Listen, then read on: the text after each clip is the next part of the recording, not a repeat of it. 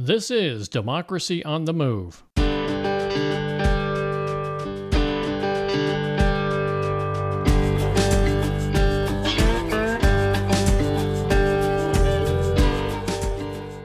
Democracy on the Move is a podcast tribute to the people and organizations who dare to reimagine our nation and drive it toward its true principles of democracy. This episode is being released on Sunday, July 3, 2022. I'm Dan Schaefer, your host for today's podcast, and thank you for joining us.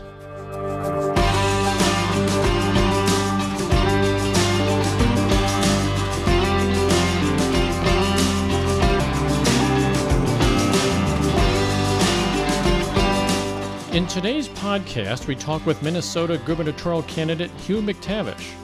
Hugh was running under the Independent Alliance Party banner, and we'll talk about his campaign, the issues he finds most important, and what he hopes to accomplish should he win the election in November.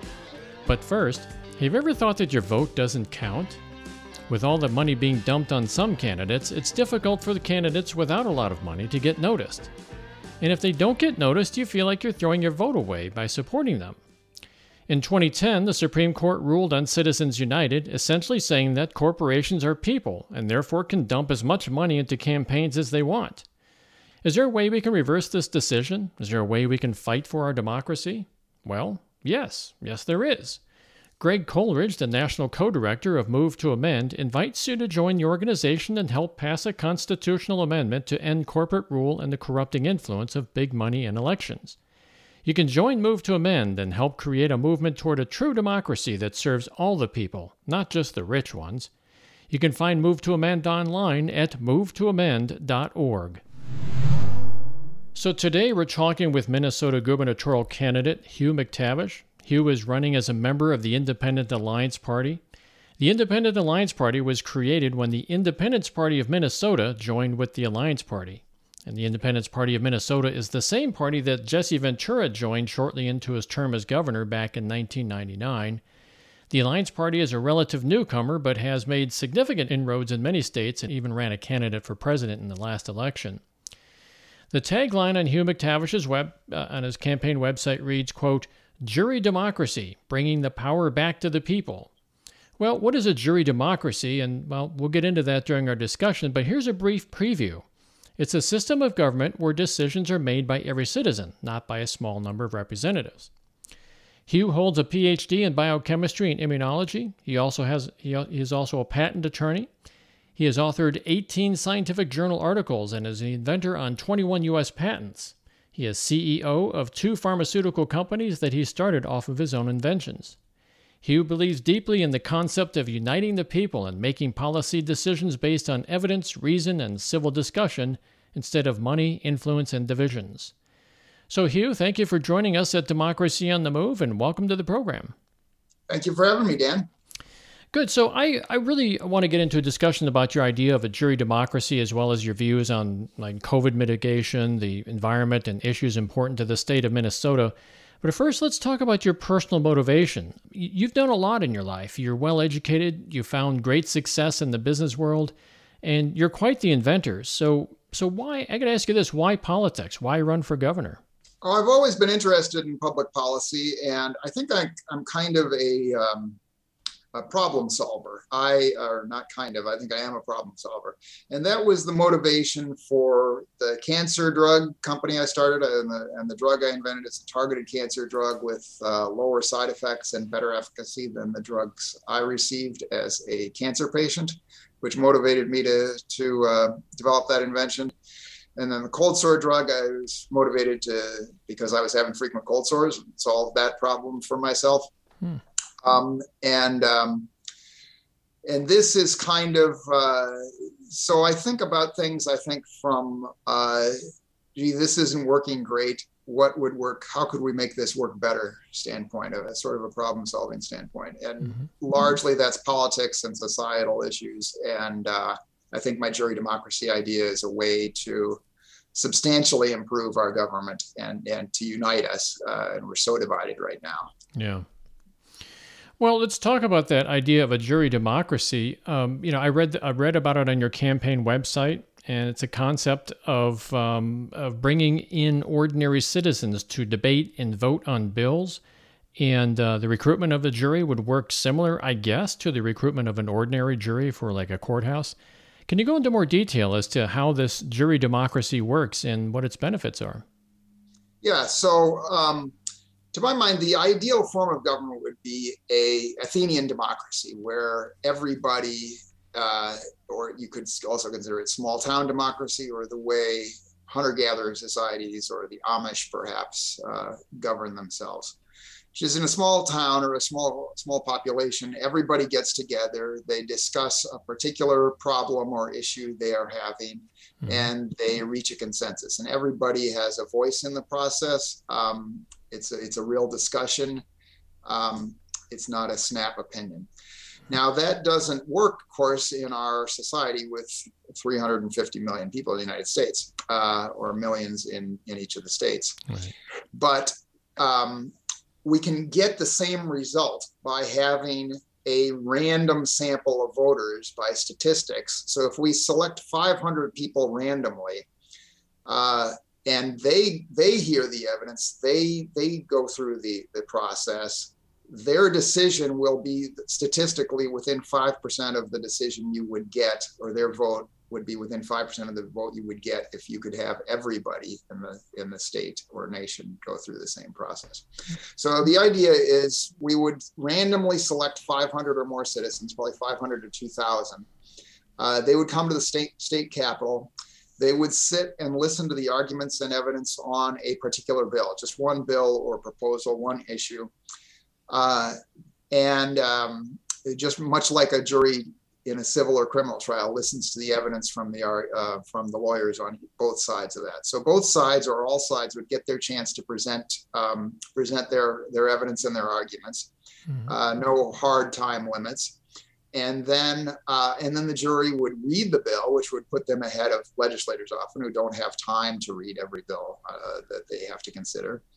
Uh, and then they would break into smaller groups of 12 and deliberate, talk about it with one another and then vote by secret ballot. And so uh, that I think would lead to uh, to policies being made based on evidence and argument and reason and civil discussion, instead of our current system where policies are made based on influence and money, campaign finance, and on division and anger with one another. Uh, one thing about jur- the jury is you're going to have a lot better success making your arguments either as the advocate for the policy or when you break into your smaller groups and you want to advocate for the policy with the other people in your group you're going to have a lot more success if you treat people with respect and you're calm and you're reasoned in your arguments than if you're screaming insults at everybody. Uh, our political campaigns are largely screaming insults at everybody. Uh, so um, uh, so that's that's the process. I think we can we can and, and each bill, each each proposal would be argued on its own merits. Currently, when you vote for a Republican or a Democrat or whoever, you agree with that person or that party on maybe 70% of their issues and disagree on maybe 30%. I think very few of us agree straight down the line with any particular candidate or party on every issue. Uh, but you're voting for the entire package, and then they impose their their uh, entire package on you. With jury democracy, you're voting on one particular issue. So by definition, every issue, every bill has majority support from informed citizens. So I guess I'm, I'm in my mind. I'm trying to conceive of how this works because one of the things that takes place when you are in, in a traditional representative democracy like we have right now is that there's a lot of horse trading that usually takes place on the floor of the House or the Senate, where the art of compromise means that you know everybody has to give and take. Everybody gives something, everybody gets something, and that's how these bills. I mean, I, I don't really follow Minnesota at all, but I do follow Missouri quite a bit, where I live right now. And these bills are changing continuously over a period of time until they arrive at a compromise and it's not usually just about one thing, right? It, it's sometimes you have to uh, uh, put some uh, addendums into the bill because these are these are the results of people making compromises. It seems like that would eliminate the process, though, wouldn't it? Because because the, the jury democ- the, the, the yeah the jury in this case would just be considering one bill in isolation. They they wouldn't be able to change it at all, would they? No, they wouldn't be able to change it at all. Well, we could use, we could do um, uh, jury advisory juries. Um, uh, for instance, maybe healthcare reform. Um, you could have a jury consider a number of different proposals and, uh, and a number of aspects of healthcare reform.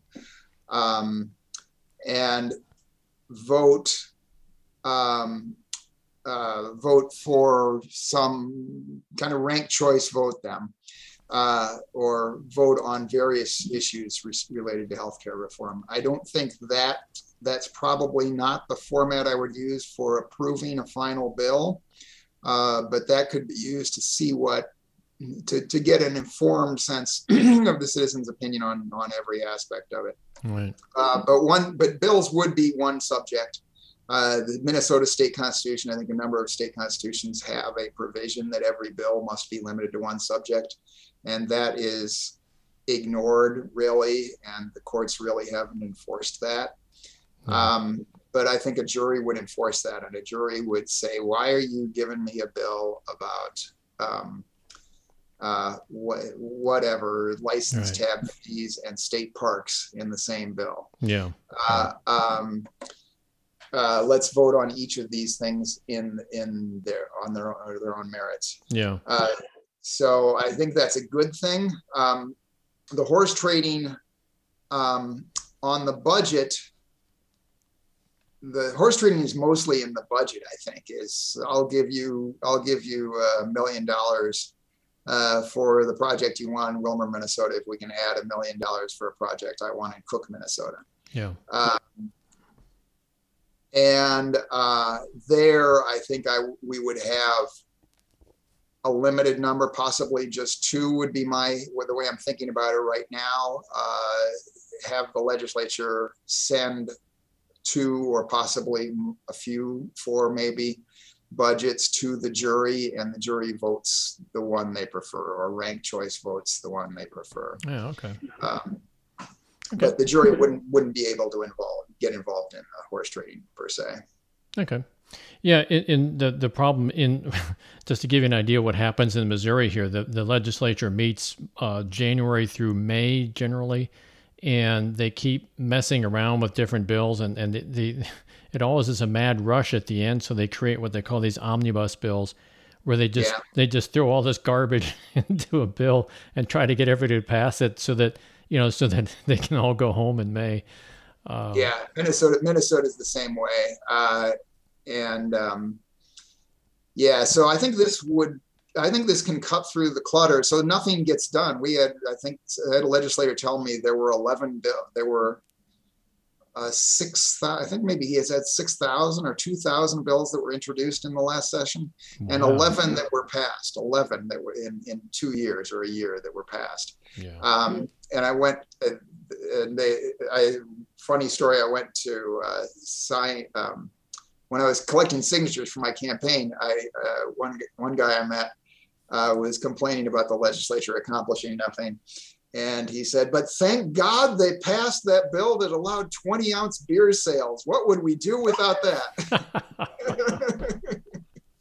well, that's important. Um, you need him on your jury.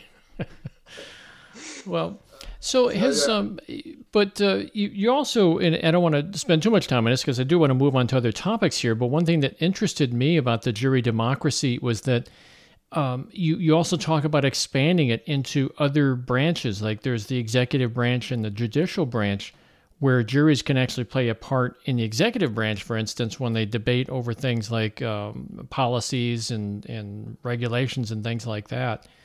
Um, yeah, is that? Uh, is, yeah, go ahead. I would like to do that. In the in the executive branch, um, we pass regulations by notice and comment. Uh, so they don't even have to do notice and comment, but oftentimes they do notice and comment. Say this this is the regulation we're we're proposing, uh, and accept public comments on that.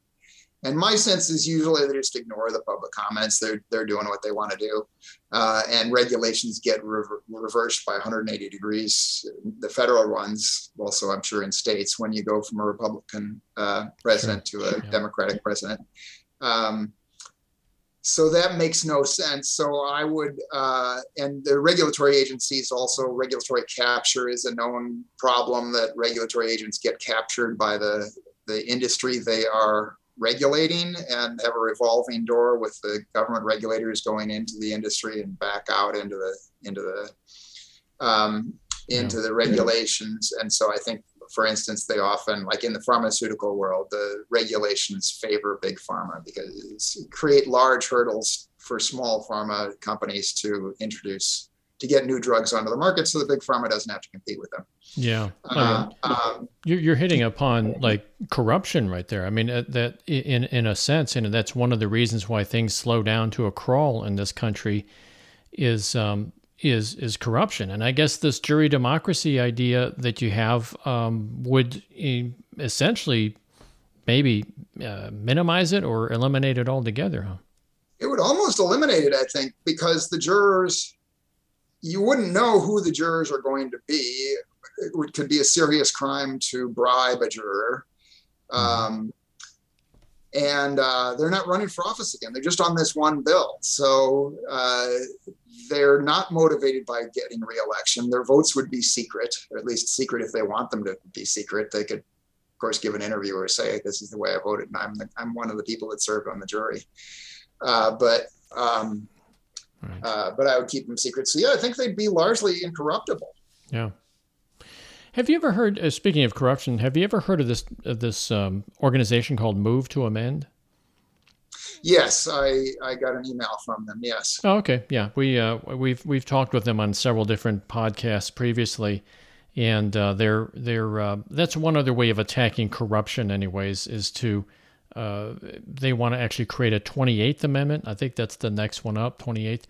And uh, yeah. it basically says artificial entities such as corporations do not have constitutional rights and money is not free speech. So yeah, I, I I agree with the first. I'm a little unsure about money being like I kind of feel that you should be able to spend there probably should be some limits, but if you want to spend spend your fortune on one particular cause, have at it. Yeah. kind of yeah. Well, that's a, it's something to look at anyways when you get an opportunity to take a move to amend. I'd like to yeah. move on now to, to lockdowns because that features prominently in your campaign website as well. And you write yeah. extensively about these COVID lockdowns and how they did so much damage to our society. Uh, you know, you cite things like with increased isolation, personal mental health issues flared up, resulting in an increase of depression and suicide. Education, of course, suffered. We all know that because the children were not in a regular classroom. And the economy, that's the big thing. The economy took a big hit. And the reverberations of this hit is going to be felt for many years. And in the end, uh, you know, what you say on your website here is that lockdowns really didn't make a difference in terms of the spread of the disease and its ultimate mortality. So uh, this is a very passionate uh, part of your uh, of your website, I think. So can you go into more detail about this? Uh, yeah, you summarized it well. I was um, at the beginning of this. I started blogging about uh, about lockdowns and and my thought my feelings about them and my thought that this was going to cause vastly more harm than good in terms of uh, particularly in terms of depression and unhappiness also in terms even of deaths uh, deaths caused versus deaths prevented uh, mm-hmm. with uh, I and others were predicting we would have an, a, a, large increase in suicides and other deaths of despair, deaths from alcohol and drug abuse. Um, and that's proven to be the case. Uh, we have had a large increase in those deaths. Yeah. And uh, I and others were predicting, well, I was predicting anyway, the time of life lost from those deaths would exceed the time of life saved in prevented COVID deaths because th- those people we were killing from suicides and drug overdose deaths, they're, they're in their 40s or 30s or even teenage years. Uh, so they've got a lot of years left. Um, the people dying of COVID, on average, is an 84 year old living in a nursing home with multiple pre existing conditions. Uh, on average, they have four years of life expectancy left. That mm-hmm. median person living in a nursing home at age 84 with pre existing conditions, they have less than a year left. So the majority of people dying of COVID had less than a year to live had they not contracted COVID. Uh, and on average, even with the, this, the smallish number of young people who died of COVID or middle aged people who died of COVID, it, I calculated it as four years. Um, but anyway, it it it took away the lockdowns here in Minnesota. Um, they took away my social life entirely, and uh, we were barred. They closed the health clubs, which to me is just insane. If you want to promote health, you're going to close the health clubs. Right. Uh, they closed the churches, uh, and um, as well as restaurants and bars. My entire social life was my church and my health club where I play tennis. So that was all taken away from me. Uh, and um, and threw me into depression, frankly. So I was one of the people who was thrown into depression. The uh, the and the number of people thrown into depression is absolutely absolutely staggering. The U.S. the percentage of the United States population with moderate to severe depression, major depression, was 8.5% in 2019 before the lockdowns. In the midst of the lockdowns, it was 27, over 27%. We threw one in five Americans into clinical depression. We, our leaders effectively decided to throw one in five Americans into clinical depression because that was entirely predictable. Uh, so they decided to do that and decided that that would be worth that would be a cost that would be worth paying. That's absolutely insane. Of course, it's not a cost that's worth paying. Well, if I may interrupt you, though, I mean, if, if well, I remember when this whole thing started to unravel. You know, when when we started going into lockdowns back in uh, March of 2020. And at work, they told us, and I think the the prevalent the the uh, prevailing wisdom at that point was that this lockdown's only going to last about a month or two, and I think people could dig in and and and last through that storm.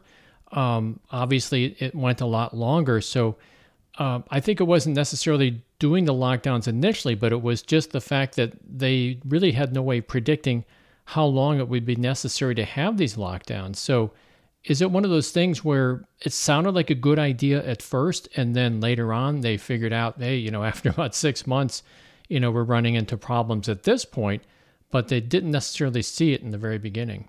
Well, I guess they didn't, but uh, that's incompetence. If you're if you're a public official, if you're and you you decide to, I mean, the policy literally was to prevent human interaction as much as possible. Right. We are a social species. If you had if you had designed a policy, I contend if you had if you were an evil dictator and you you your goal was to maximize depression, you were, you wanted to make people as unhappy as possible and drive up depression as much as possible. I contend this is exactly the policy you would do.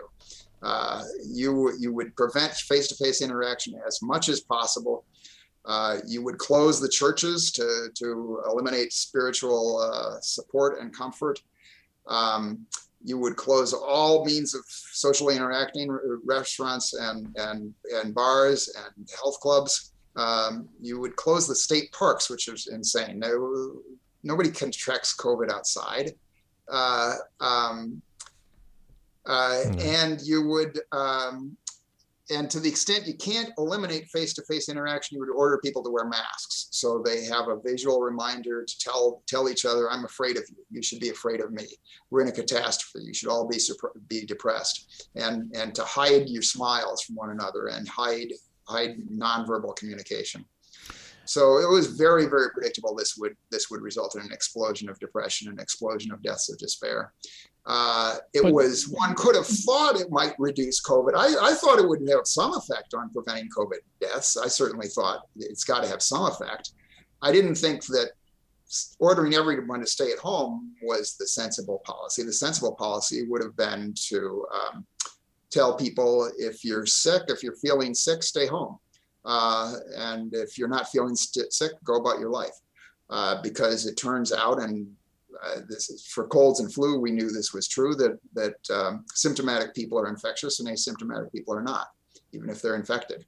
Mm-hmm. Um, so uh, quarantining everybody had no effect on it was just a terrible idea. So I think it was a terrible idea. But even if you thought it was reasonable at first, within a few weeks, you could see that the lockdowns, the stay-at-home orders, the mask mandates, whatever we tried, was having no effect on trends and cases. Oh, let's talk about happiness. Okay, this is something that uh, appears on your website as well. I read on your website where you talk about the overall happiness. You know, we were talking about depression before, so now let's talk about happiness. And that should be like one of the one of the primary goals of the government, or or did I get that right? Yeah, that's what that's my position. It should be the primary goal of the government. I think the primary goal of our society, of our system, our economic system, and also of our government now, is really to grow the economy, to maximize aggregate GDP, not even per capita GDP or per capita economic well-being, but just the overall size of the economy.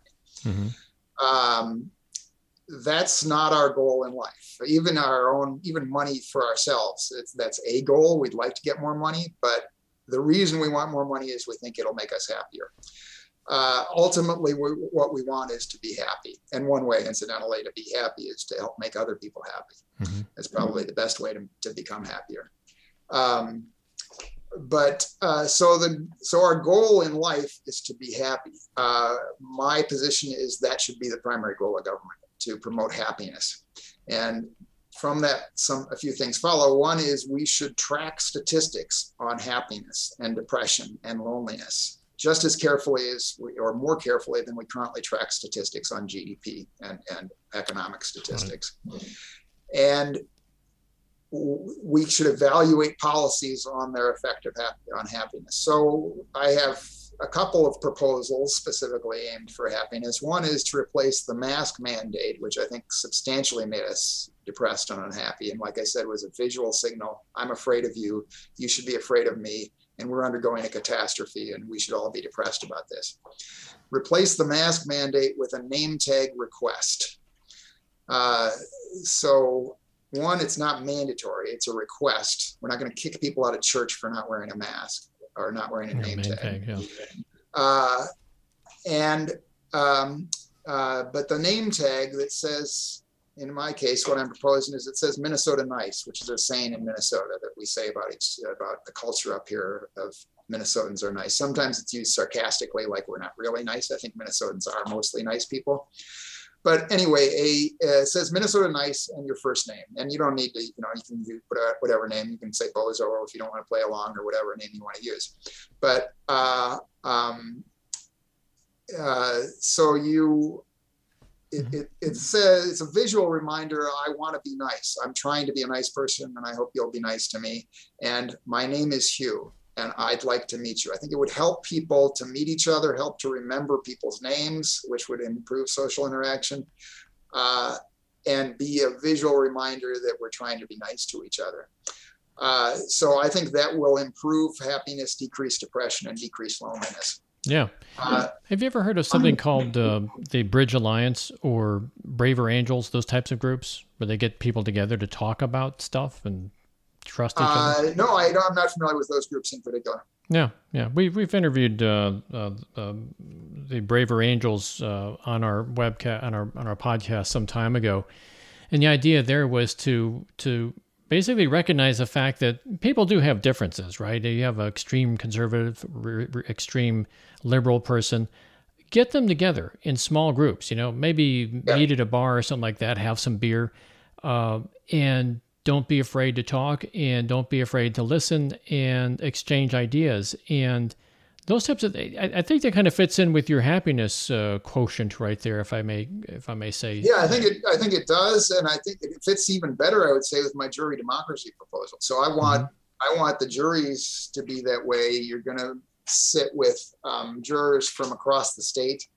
Um, and jurors who uh, so i want to mix people up randomly. They you break into smaller groups it's a large jury of 500 or more but then you break into smaller groups of 12 and talk about it. In mm-hmm. that 12 i don't want it like i want everybody to come to the state capitol. I don't want separate juries of 12 in each county. So you're only seeing people from your own county. Uh, i want everybody mixed together. So you hopefully see some people of other races city and urban city and rural people uh, are mixed together in the same jury uh, people of different ages and diff- very much different political outlooks. So you learn. I think you're. I'm predicting you will learn you like each other better than you may have thought you were going to like somebody of the other political persuasion, and you maybe start to understand what they're thinking about, and that ultimately they probably want the same things in life that you want. Yeah. I've had that experience traveling all over the world. I, I used to work at a company that um, had me literally traveling the world for uh, almost 10 years, really got tired of it. But what I never got tired of was this was this no matter where you are in the world, you know, I could be like in, in the middle of the night in Bangalore, India or something like that. And just talking to people and it's like, hey, you have the same the same concerns I do. You know, everybody wants uh, the same thing basically. Want to have uh, uh, uh, safety for their family, they want to earn a living, etc. So there really isn't that much difference in terms of what we basically want. It really sometimes can exacerbate some differences if you start talking about politics, but at the end of the day, yeah, it's just a matter of getting together and talking with people. Um, I really want to talk to you also. Uh, there's one other thing you brought up is un- underneath one of your values uh, topics. You talked about uh, personal liberty, and you write, "quote Unless we have a good reason to restrict people's behavior and the benefits of those restrictions to other people substantially exceed the harms, we should not restrict behavior. And if it's a close call, we should err on the side of more personal liberty and let people do as they want." Um, so, can you explain this and how this uh, relates to certain things? Like you know, lately, we've been talking a lot about abortion, and is that really personal liberty, or is that not personal liberty? Yeah, I would view abortion as personal liberty. Uh, it ties in with my COVID views. I think that if there's not a substantial benefit to kicking kids out of school or telling people they can't go to church, uh, then uh, you shouldn't be doing that. They should be allowed to do as they please. Um, and abortion, certainly, I think people should be able to control their own bodies. So I think I think in I'm I'm, I'm strongly pro-choice, and uh, to me, it's kind of a question of comparing the interests of an actual adult person, a woman in this case, uh, in controlling her body and in her health and her, in her own choices and personal liberty, versus a theoretical person that doesn't exist yet. Yeah. Uh, so I weigh the, it's not a close call. You go with the actual person over the theoretical person. Okay. Uh, um, and um, yeah. So anyway, I'm, I'm uh, I think that uh, abortion is a pro-choice is is a uh, is a personal liberty issue f- for me. I also am uh, I differ from my opponents in um, I think everybody should have bodily integrity. So uh, Scott Jensen, my Republican opponent, he opposes abortion, so he doesn't think women should have bodily integrity, the, the choice to choices over their own bodies. Mm-hmm. But he thinks that uh, he opposes vaccine mandates, as I do. So he thinks everybody other than a pregnant woman should have control over their body. Uh, uh Tim Walz, the incumbent governor, he's pro-choice, but he's he supports vaccine mandates and vaccine coercion. So he thinks that only pregnant women have, should have control their, over their own body. I think everybody should have control over their own body. Uh, so that means uh, I'm pro-choice, and it means I'm anti-vaccine mandate. I'm pro-choice about what medical treatments you receive and what vaccines you, you receive. How does it work out in terms of gun regulation then? Because an argument could be made that I have a right to own guns and shoot them and pretty much do whatever I want to do with them unless I'm hurting somebody else. But uh, you know, when bullets leave the chamber or leave the barrel of a gun, um, you know, they're pretty much in public space at that point. So, you know, how do we yeah. make sure that people can still have their liberty and and yet uh, protect the people that um, could be on the receiving end of that gunfire? Yeah, I'm uh, I don't want to take guns away from everybody, so I support the Second Amendment in that sense. But uh, but I'm relatively pro uh, gun control, common sense gun control. So there's a there's a case where the harms to others substantially ex- exceed the benefits. The harms to others, to some others, is they get killed. Yeah. Um, uh, and that that happened to the children in Uvalde, Texas, um, among others. Uh, the benefit so so I don't have a problem with restricting that. That I think uh, gun control is we you know you kind of have to draw the line somewhere. Nobody thinks if you're really an absolutist about it, then you should believe logically that people should have the right to own nuclear weapons. People should have the right to own shoulder-mounted heat-seeking anti-aircraft missiles. Right. which would be feasible. They're not that expensive. Uh, so uh, then then we'd have commercial airlines being shot out of the sky. Yeah. So presumably everybody thinks you shouldn't don't have the right to own those. Um, and nearly everybody thinks that if you're a mentally healthy, law abiding person, you should have the right to own a handgun or a rifle. Um, so the you know what we're debating is for mentally unhealthy people, uh, minors, um, uh, and criminals, uh, people previously convicted criminals, should they have the right to own a gun, and should anybody have a right to own a, um, a semi-automatic? Right. Um, okay. Fair enough. Um, I know we're coming up on the end of our time here, we're, um, but I do want to ask you one more question, and that is what can our listeners do to learn more about your campaign and get involved? Thank you. Uh, my campaign website is McTavish for the number four mn.org.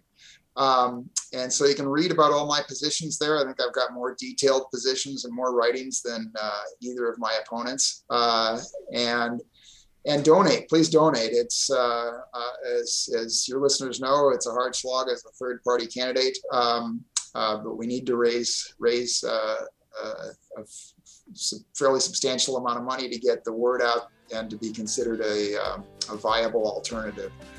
Uh, so so please donate to my campaign there and read up on it. Okay, that's even, um, even if you don't live in Minnesota, if you like what I'm saying, it'd be great if you could donate. Okay, that's McTavish 4MN, and the 4 is, is the number 4. M C T A V I S H 4mn.org. Okay, good. And uh, I heard that the state bird of Minnesota is the mosquito. Is that correct? No, it's the loon. That is a oh. myth. that is a delicious I saw. It on a, I saw it on a postcard. I just took it at face value. Okay. We've been oh. talking with Hugh McTavish, biochemist, immunologist, inventor, patent attorney, and Independence Alliance, Par- Independence Alliance Party candidate for governor for the beautiful state of Minnesota.